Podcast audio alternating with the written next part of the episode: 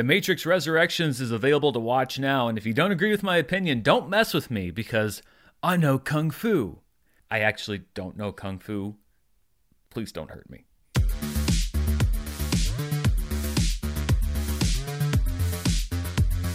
Hello, everybody, and welcome to my review of The Matrix Resurrections, which is in theaters now domestically and also available streaming on HBO Max. The movie is directed by Lana Wachowski without her sister Lily, with whom she directed the first three Matrix films. Wachowski also co wrote the screenplay. This is usually where I jump into the plot of the movie, or at least a summary of it, but to be honest, this movie kind of defies description because The Matrix Resurrections is a lot of different things. One part meta commentary on the Matrix franchise itself, one part reboot introducing newer versions of franchise characters, one part sequel attempting to continue a story that pretty definitively came to a close at the end of the last Matrix film, The Matrix Revolutions. It's a lot of different things, which can work work for a film. I just don't think it works for this film. I'm not really sure when it was decided that in order for Matrix films to matter or, or feel important, that they had to be needlessly convoluted. And, and don't get me wrong, I don't mind convoluted.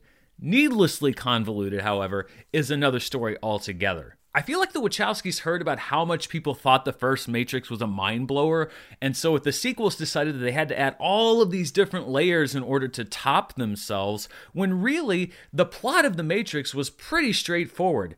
People are plugged into machines, Neo can free them from the machines, Neo fights the machines. It's not really that complicated. Back in 1999, The Matrix was marketed really brilliantly with the question, What is The Matrix? And it was answered equally brilliantly in the movie. I think that's why that first Matrix movie hit with so many people. The problem is that we are now on our third consecutive sequel where the franchise is still trying to answer that original question that's already been answered pretty satisfactorily over 20 years ago. About an hour or so into this Matrix film, I was still kind of trying to figure out what exactly they were getting at because it starts off fairly intriguing. It's got this kind of a meta feel. You're referencing the actual first Matrix, and there's a way of them saying that the movies existed inside of the world that we're seeing, so we can actually see clips of the first Matrix movies. And so you're looking uh, kind of self reflexively at the first films. And then there's this question of what's real, what's not real. Thomas Anderson Anderson slash Neo has a very integral part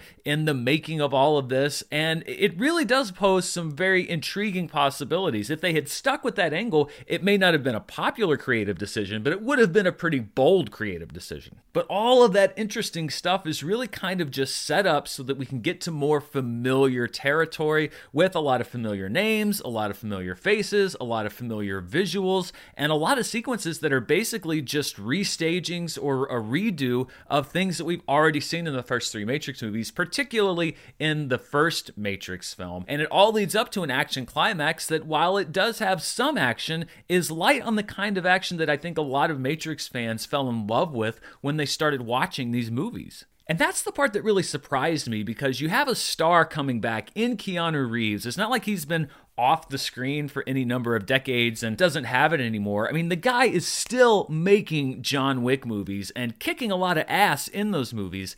And you would think that you could figure out a way to do a lot of that stuff. You have these little bursts here and there of the Neo that we know, but most of the Neo action in this movie is just him putting his hands out like Magneto and then allowing the computer to send objects streaming around him. It's cool the first time you see it, just like it was cool in The Matrix Reloaded the first time he put his hand up up and stop the bullets. But at a certain point, it just seems like a shortcut. And it kind of surprised me because we know that Reeves is capable of these action scenes, and it just seemed like a way to get out of doing a complicated fight sequence. I don't think that budget was a reason here. I'm not really sure what the motivation is, but it was a letdown on that front for me because the technology, as great as it was in 1999 and then into the early 2000s with the Matrix films, is even better now by leaps and bounds. And I was hoping that we could upgrade Instead, it's pretty similar to what we've already seen in the Matrix movies without a lot of advancement. That's not to say that the movie is without great visuals and great action. It is. It's just that most of that is given over to new characters that we're just now meeting, which really begs the question if you're going to give the cool parts of the movie to the new characters, why not just reboot the franchise altogether? Of all of the franchise that you could do it, The Matrix is the easiest to really just say, hey, we're pressing the reset button and starting over with a new group of characters. It seems like this movie is kind of in a no man's land where it wants to introduce new characters that we like, but at the same time, it wants to cling to these older characters and yet not really give them a whole lot meaningful to do. Carrie-Anne Moss also returns as Neo's own chosen one, Trinity, and this is another character that the movie burns a lot of screen time trying to figure out what to do with. And as we build to the end, there's an evolution to her character, which I think is pretty cool, but it is so drastic and crammed so far to the end of the movie that you can barely register what's happening before the credits start to roll. It's pushed so late into the movie that it kind of feels like a slight, almost like an afterthought. And it begs the question again of why aren't you giving these characters more room to breathe? The movie's a bit of a paradox in that it's two and a half hours long, but at sometimes it drags, and at other times it crams so much into a short amount of space that you wish you had more time with some of the more interesting parts of what they're doing with these different characters. Part of it, I think, is that this movie is a tonal mess. The first section of it is almost a satire satire you could say one step away from a spoof of the franchise itself. I mean, Warner Brothers is specifically name dropped at the beginning of this film, and there's almost this thing about sequels and why you do sequels and being forced into doing sequels, which I don't necessarily think was the point here. I don't think that was the real life story. There's almost like a snarky tone to it, like they want to turn the idea of a Matrix sequel on its head. That extends to the end credits. There is a tag at the end of the credits, FYI, but that tag could could very well have been at the end of a comedy film and not exactly the film that we watched because it's attached to the first part of this film. So you start off on that foot. And again, if you want to go that direction, that's fine. But then they sort of abandon that then, as I mentioned, we go onto parts that are kind of a redo and a reset up of things that we've already seen in other Matrix movies. And I was along for the ride. I tried to stay on board and I wanted to go with the momentum of this film, but every time it seemed like they did pick up momentum, it was time to stop down for 10 minutes to explain why we're picking up momentum, how we're picking up momentum, what is the meaning of momentum, where did momentum come from? And then we go on from there and we kind of ramp up again and then we stop again and talk. It's kind of the worst instincts that we had from these sequels. Sometimes you can just let a movie be and you don't have to sit and explain every single thing or do these big revelations in these 10 minute or 5 minute long dialogue scenes. And I think that's also part of it. You have the mixture of tones, which can work if they're blended correctly, but I don't think that they are, particularly in this film. You have this very inconsistent tempo and pacing, which again can work if you're able to blend them well, but I don't think that they do in this movie. And it, it makes the movie feel just very herky jerky. There's not really a whole lot that I can fault with the performances in the film, in addition to Keanu Reeves and Carrie-Anne Moss returning. Yahya Abdul Mateen, the second co stars as what seems to be a younger version of Morpheus.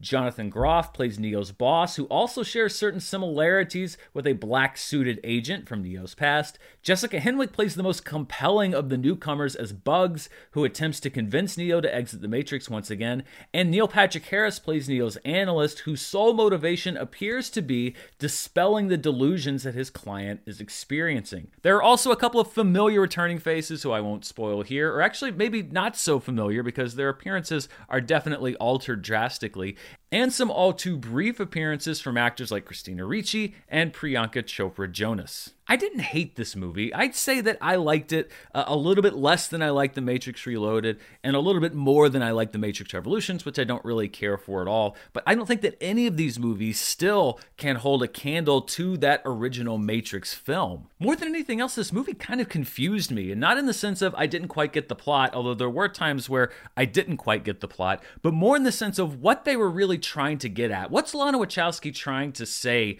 with this movie? The other Matrix films even the sequels, convoluted plot wise as they may have been, were still fairly straightforward about what they were trying to say. Here we have the meta element combined with the sequel element, combined with the reboot element, and none of it really meshes together into one coherent whole. It's really hard to buy this movie as a critique of the Matrix franchise when it's also trying so hard to be a part of it. You can't make a joke about diminishing returns while also putting on display those same diminishing returns. Most of all, I think this movie just represents a missed opportunity. It's entertaining enough, it's interesting enough, but as for what the point was, other than a very haphazardly thrown together happy ending for some of our characters, I don't really know why it was compelling to make this movie in the first place place. It reads as neither commentary nor meaningful addition, which really leaves it as just sort of an oddity. And I'm sure that there are a lot of fans who will enjoy the return to this world and will enjoy seeing Neo and Trinity and some of these characters and some of these faces and this fighting style, the cinematography, etc. again. But